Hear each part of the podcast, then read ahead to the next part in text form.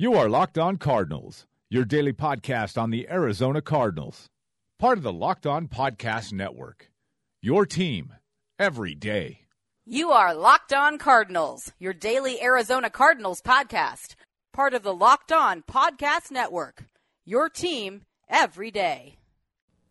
Welcome to another edition of Locked On Cardinals. My name is Alex Clancy, your host for Locked On Cardinals on the Locked On Sports Podcast Network. Follow me on Twitter at Clancy's Corner. Follow the actual podcast at Locked On AZ Cards on Twitter. Just starting that up, so any follow would help. Uh, lots to talk about ahead of the Thursday night matchup between the San, uh, Seattle Seahawks and Arizona Cardinals. Arizona coming off a win against San Francisco uh, in Northern California and Seattle coming off a loss of their own.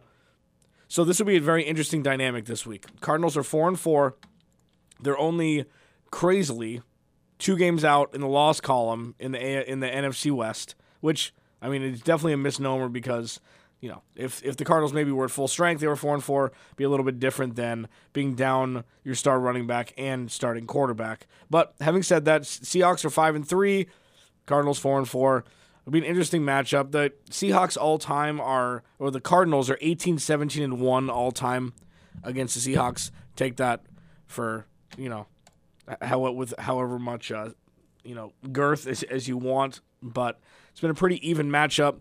Over the last few years with Bruce Arians as the head coach, it seems that the road team usually wins, which is weird.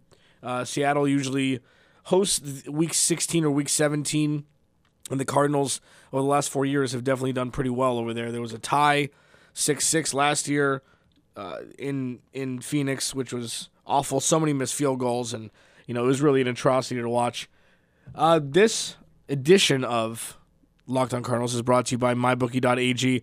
You play, you win, you get paid. I'll talk to you a little bit more about that. How you can get some free money out of MyBookie which is actually true. And I'll tell you how, can, how you can win a Pro Football Focus Edge subscription as well a little bit later on. So, leading up to Thursday night's game, uh, Seattle coming into town, these two teams have had issues this year.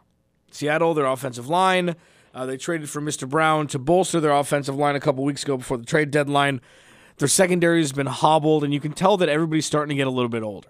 This isn't three or four or five years ago where their secondary was just spry young chaps. You know, Earl Thomas, Kam Chancellor, uh, Bobby Wagner, Richard Sherman. List goes on and on. You're starting to see injuries kind of take a take a hold of of Kam Chancellor had an injury. Uh, uh, Bobby Wagner had one as well. So I believe that they're going to have issues in the secondary. Earl Thomas probably not going to play Thursday night. Sherman is questionable. He'll probably play. Uh, you know, it's it, it, but Seattle's issues have been with the offensive line. Richard uh, Russell Wilson is probably one of the most underrated quarterbacks, elusivity wise, in history. I know it's a very blanket statement, but he's say what you want about guys like Tony Romo, but Tony Romo got hit a lot. This is before they bolstered their offensive line when Ezekiel Elliott came in with the draft picks. Tony was kind of on the tail end of that. DeMarco Murray year. But Tony Romo was known for his ability to escape the pocket and not go down uh, for a sack or what have you or a loss. Russell Wilson's the same way. He's just more athletic. He might even have a stronger arm than Tony Romo. Russell Wilson has the ability to escape the pocket and also look down the field and make big plays. So his ability to do that is kind of masks the fact that they've had a weak offensive line for the last four years or so. Marshawn Lynch helped with that as well because of his ability to run through people, not necessarily just need to run around people. Marshawn Lynch helped with the masking process as well. So, Cardinals, on the other hand, their issues have been with the offensive line through about five weeks, and their offensive line looks like a Pro Bowl offensive line, left tackle to right tackle at this point. They did have some trouble in Europe, in London, when they played the Rams. Uh, that was the day that Carson Palmer got hurt. That was DJ Humphries' second week back, I think. So it doesn't really, not really the greatest moniker for where they are, but you could tell over the last few weeks they're starting to gel, and it's uh, it'll be interesting to see for the future if they can hang on to all these guys and you know they can be a cohesive unit and move into the future with an actual offensive line that has been lacking uh, in the last two or three years for the Cardinals. And obviously, David Johnson being out, Carson Palmer being out, it's tough for Drew Stanton to just walk in and produce the way Carson Palmer did. Because I think before Carson Palmer got hurt, he was the third, he had third, second or third highest passing yardage uh, by any quarterback in the NFL this year, and that a lot of that was a, a testament to the Cardinals being down, but he still put up the numbers at, at 35. So, what the Cardinals need to do on Thursday to win? Let's let's move into this little phase of the podcast. What do they need to do to win? If you listen last week, I had a three prong plan to keep the Cardinals afloat for the rest of the season. That that was when I thought that David Johnson would come back, and David Johnson still might come back. If they if the Cardinals lose three games in a row and they go to four and seven, there's really no reason to. But if they can win two out of the next three and go to six and five, maybe David Johnson will get a little healthier a little faster if they're in, in kind of a you know the playoff hunt. And who knows? Carson Palmer might come back week 15. Like this isn't this is still a very fluid situation, albeit an outside chance for the Cardinals to actually make the playoffs. So my three pronged plan starting last week was this was after the loss, the awful loss to the Rams. Is number one, let Drew Stanton throw the ball. I know he's not as talented as Carson Palmer in, in, in swinging it down the field, but you got to let him throw the ball if he's going to be your quarterback. With how opportunistic this offense is, you can't just completely curtail the playbook because your starting quarterback went out. You got to kind of go for the gold here. What do you really have to lose? Number two, get Andre Ellington involved. Last week, two catches, 14 yards. So that didn't really work all that well, but he was just coming off injury. They came off a bye week. You know, maybe just needs to get the juices flowing a little bit. And they pretty much had control over that game, and Adrian Peterson ran the ball 37 times against San Francisco. Number three, don't blitz on third down so much. This is key. Like, eh, I just don't understand the disconnect where you're third from the worst, so you're, you know, 30th in third down efficiency defense. I think it was 46% before last week, and the, I think San Francisco went 7 for 18 or 6 for 17, something like that. Takeaway last week, just an atrocity. And it's not really a great determining factor playing San Francisco, even though you were on the road, because that team's beat up. So this would be a real test to see what the mindset is for Bruce Arians and the rest of the defensive coaching staff to see if they may want to drop back into coverage a little bit instead of just blitzing all the time because Russell Wilson eats you up. It doesn't matter if the offensive line is as bad as it is. Russell Wilson will eat you for breakfast if you try to blitz him all day. He'll get outside and he'll make plays, and the secondary will be weakened by the lack of players back there because that's what happens when teams blitz. All right, I'm going to take a minute talk about mybookie.ag. So, ever since I started this podcast, people have been asking me, you know, who do you take? Steelers, Chiefs, Patriots, Broncos. What do I do? Well, I tell them mybookie.ag is where you want to be. It's it's funny that it's it's almost as important as where you bet is is who you're betting on. So there's a couple things that differentiate mybookie.ag from others. Number one, which is the big one, there's in-game betting. One another one, which is an even bigger one, is that when you cash out, it takes two days, two business days to get your cash back. It's insane. I mean, there have been a lot of issues with that. Two days, bing, bang, boom, you get your money back, boom. You play, you win, you get paid. It's a hell of a tagline. If you use the promo code locked on, you can get up to a $100 deposit or 100% deposit match. Two teams I like this week. I like New England on the road, minus eight and a half at Denver.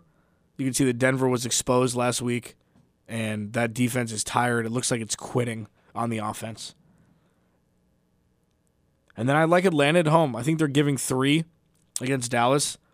This this will be a shootout, and Dallas. I trust Matt Ryan in shootouts more than I do Dak Prescott. Prescott. Sorry, I live in Arizona. Prescott's a, a town here.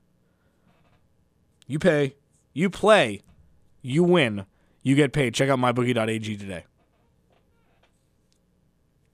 So back to tonight's matchup Cardinals. Seahawks. What do I think is going to happen? This is, and this is the, the, sad part where I really have to separate myself from what I'm, because uh, I'm not a homer by any stretch. I never have been for any of the teams that I love. I think this is the starting point for the Seahawks for the rest of the season, making a push and eventually potentially winning the division. I see Seattle winning by two touchdowns. This this is just this is where good teams separate themselves. It's week 10, baby. This is like Saturday at the Masters. It's moving day. Week 10 starts moving day in the NFL season. Kind of jockey for position a little bit Thursday and Friday, but week 10 and on, that's moving day. That is Saturday at the Masters.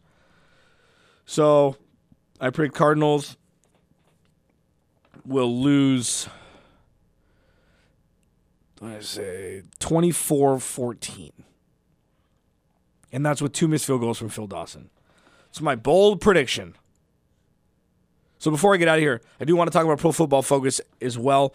Pro Football Focus and uh, Locked On Sports Podcast Network have a great relationship where if you go to the podcast portion of iTunes, search for Locked On Cardinals, you can subscribe or listen and then leave a review saying what you think about my podcast. Leave your Twitter handle in there. And once that happens, you'll be entered in the running to win a Pro Football Focus Edge subscription. Pro Football Focus gives away one Edge subscription, which is $40 value per show per week. So you just got to go leave a review saying you love me, you hate me, whatever. And you can win a Pro Football Focus Edge subscription. For those who don't know what Pro Football Focus is, they pretty much are, are in charge of all the next gen stats when it comes to football. It's like, hey, I want to find out how Ezekiel Elliott plays when the temperature is between 45 and 55 degrees. Cool, they got you. Turf, regular grass, got you. It'll help with fantasy. They have they have their own player rankings that where they crunch all these numbers. It's a fantastic, fantastic, fantastic organization. So again, all you have to do to win a Pro Football Focus Edge subscription or be in the running for it is go to the podcast portion of iTunes, search for Locked On Cardinals, leave a review for one of my podcasts with your Twitter handle in it. If you don't have a Twitter handle, make one. It takes two seconds, and you can win a Pro Football Pro Football Focus Edge subscription. It's that easy. 24-14 Seattle over Arizona is what I'm predicting will happen tonight. I just don't think the Cardinals have what it takes. But it's at home and it's against a division, it doesn't matter. No matter if Earl Thomas plays or not, which he won't.